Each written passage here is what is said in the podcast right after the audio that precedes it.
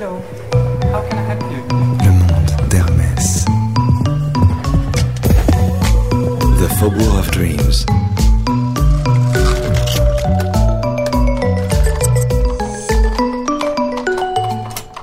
Today's topics: pheasant feathers, Quicksilver, and Awakening of the Dragon. Episode six. Ménéhould de Bazelaire, Director of the Cultural Patrimony of Hermes. I'm writhing in anticipation as I take you to one of the most secret places of twenty-four Faubourg, the museum. I'm expected by the master of this hidden realm, Ménéhould de Bazelaire, who everyone here calls Menou. I heard she knows all the stories and all the gossip too. Here she is. Let's head towards the main staircase. Here we are in the stairs, like in a theater. And uh, definitely there was a beautiful story with an actress, a very famous actress and singer. She was uh, known as Mistinguette. And um, she just went to the, the store, even if it was on work, uh, to buy uh, special bags made for her performance. And uh, she asked to the salesman to put the bags along the stairs for a kind of rehearsal. And suddenly came the king of Belgium, Leopold, the king of Belgium. And he was fascinated by this beautiful lady uh, inaugurating the stairs. And she asked, "Can you introduce me to the lady, please?" Uh, we don't know what did happen between the king and the actress. That's the mystery of um, the, um, the bedroom, you know. In French, we said the secret of the alcove. If you continue the stairs, you uh, arrive to uh, this other theater, I mean uh, Mister Hermes' private collection.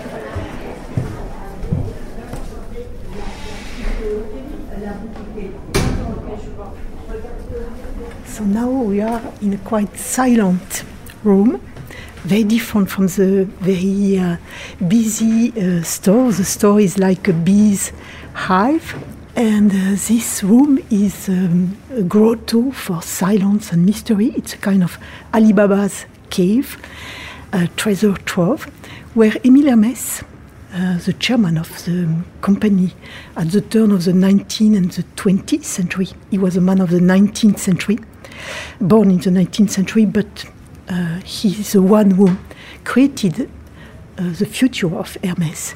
He wanted to go there just to dream. Uh, I need, uh, we all, all of us, we need a place for dreaming.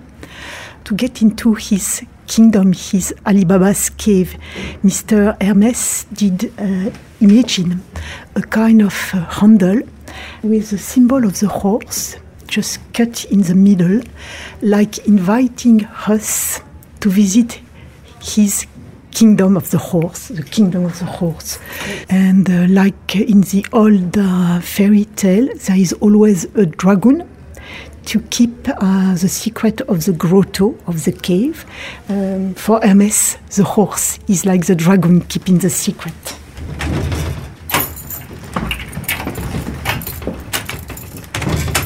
This room is um, between uh, light and shadow, like in a dream, like always in a dream, uh, because uh, here we have um, an encounter with a kind of, um, one can say ghost, or uh, one can say mysterious friend from the past and from all around the world. One is entering into this room. Uh, we can imagine uh, like a long uh, boat, uh, maybe because there is a lot of wood. For me, it uh, reminds me of uh, images of the Noah's Ark. Spontaneously, we we want to imagine this place, this room, uh, like the memory of Hermes, the forest of memory, because it has something to do with the forest. Sometimes I think with a jungle, because there are so many things everywhere. Some of them are like um, going from another world.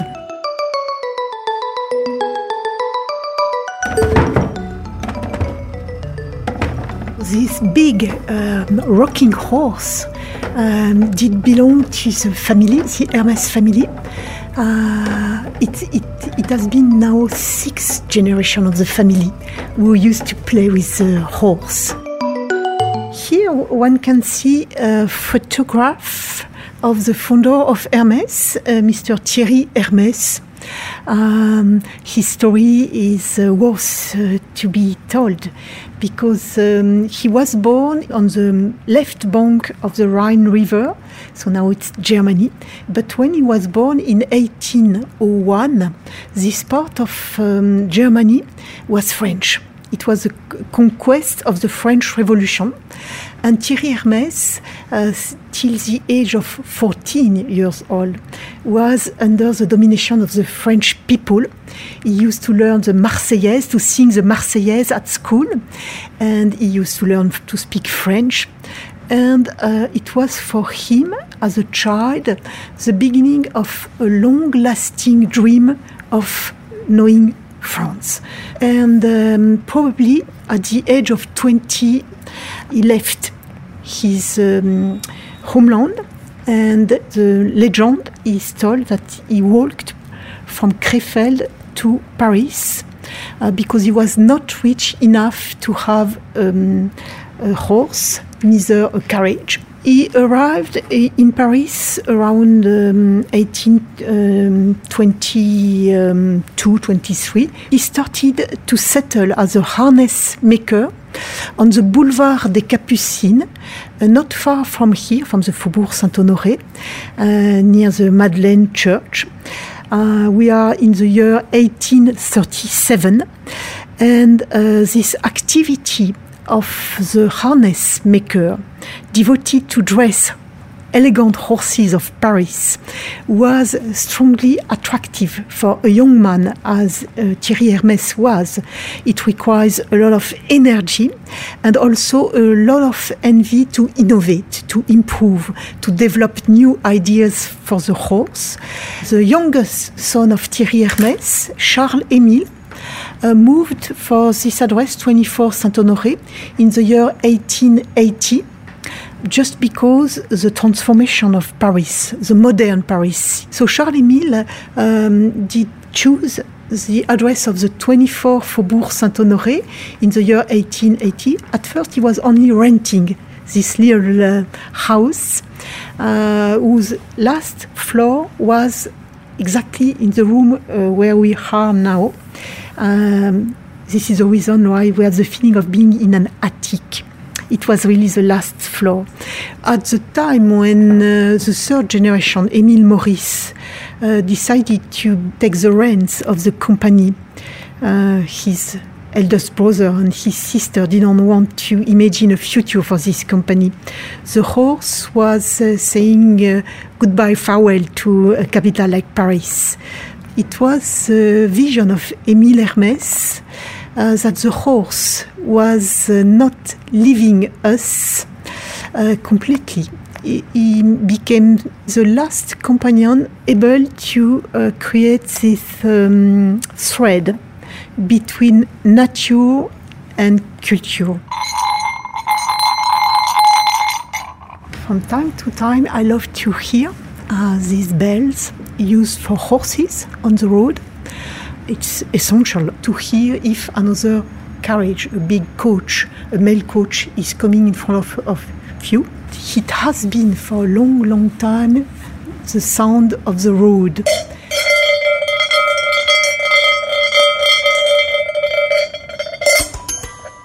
Creative people for Hermes. I mean the designer and mainly the scarf designer, but uh, any creative for Hermes is invited to come here and uh, to have the chance uh, to uh, have an encounter, a personal encounter, a strong encounter most of the time with one object, one book. For example, this uh, quite uh, strange, amazing object um, that is a walking stick made once in Germany, probably in the late eighteenth century, and uh, that can be uh, transformed into a parasol, a kind of um, umbrella to protect from the sun, entirely covered with pheasant feather, um, put on a silk uh, parasol.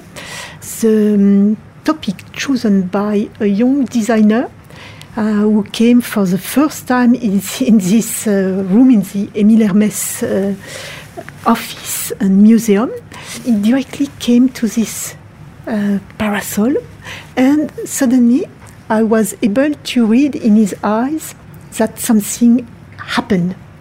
It became the source of inspiration for a wonderful scarf. He called the scarf uh, the magic umbrella, uh, l'ombrelle magique. Chilean spurs. Uh, if you look at them, they are uh, like a sun with a lot of beans all around. But suddenly, if you make them uh, turn, one can hear this beautiful sound that lasts for a while in the air. And for me, it's, it has something magic. Uh, once you uh, cross this room, uh, most of the time you break your vision of uh, Hermès, very classical, uh, very serious, because here we are in another world, and uh, I think it's a very playful place, a very funny one, uh, that has something to do with childhood spirit. Here we, we can uh, have the feeling that to waste time is to win time.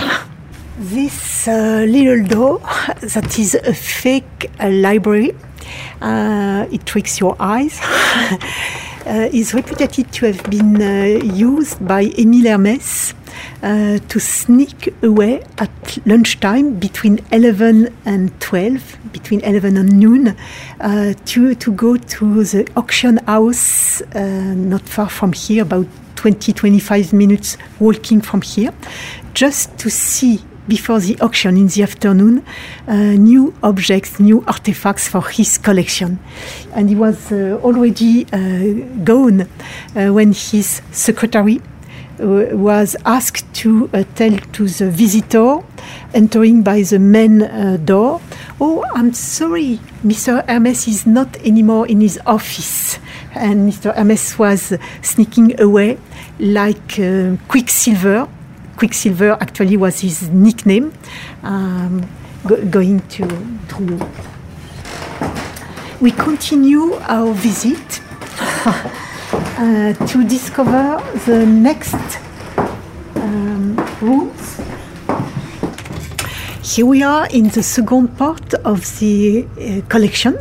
Uh, these uh, rooms, there are four uh, rooms, were added to the original collection, uh, the original office uh, of Emile Hermès four years ago. It's a strong sign. It's, uh, it, it, it shows that the collection is uh, alive. But it's a never-ending story of uh, Hermès today, like yesterday, gathering uh, uh, objects from uh, the past and from uh, all over the world, because the more we want to create, and this is the main concern for Hermès, to create, to, uh, to add to the story of uh, beauty at the service of the movement of humankind. I remember at first I was really wondering, Uh, what will I do here? How I can be useful? And um, uh, with the time, uh, maybe I think uh, my role is um, to uh, take care of uh, these um, uh, objects, um, like um, a nurse. Part of my function is also uh, to hunt treasure for this collection, but always with uh, the help of the family.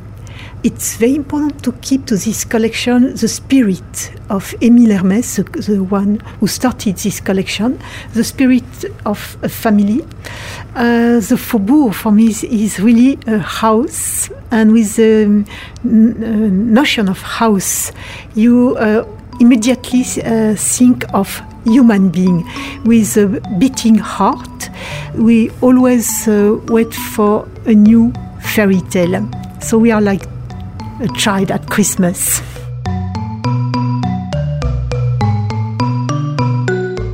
What a journey. Could have listened to her for hours. Manu is such a good storyteller. You get it? Okay, forget it. Now, how do we get out? Um, this way maybe? No, it's locked. That way? Oh, yes, it's open. But it's a closet.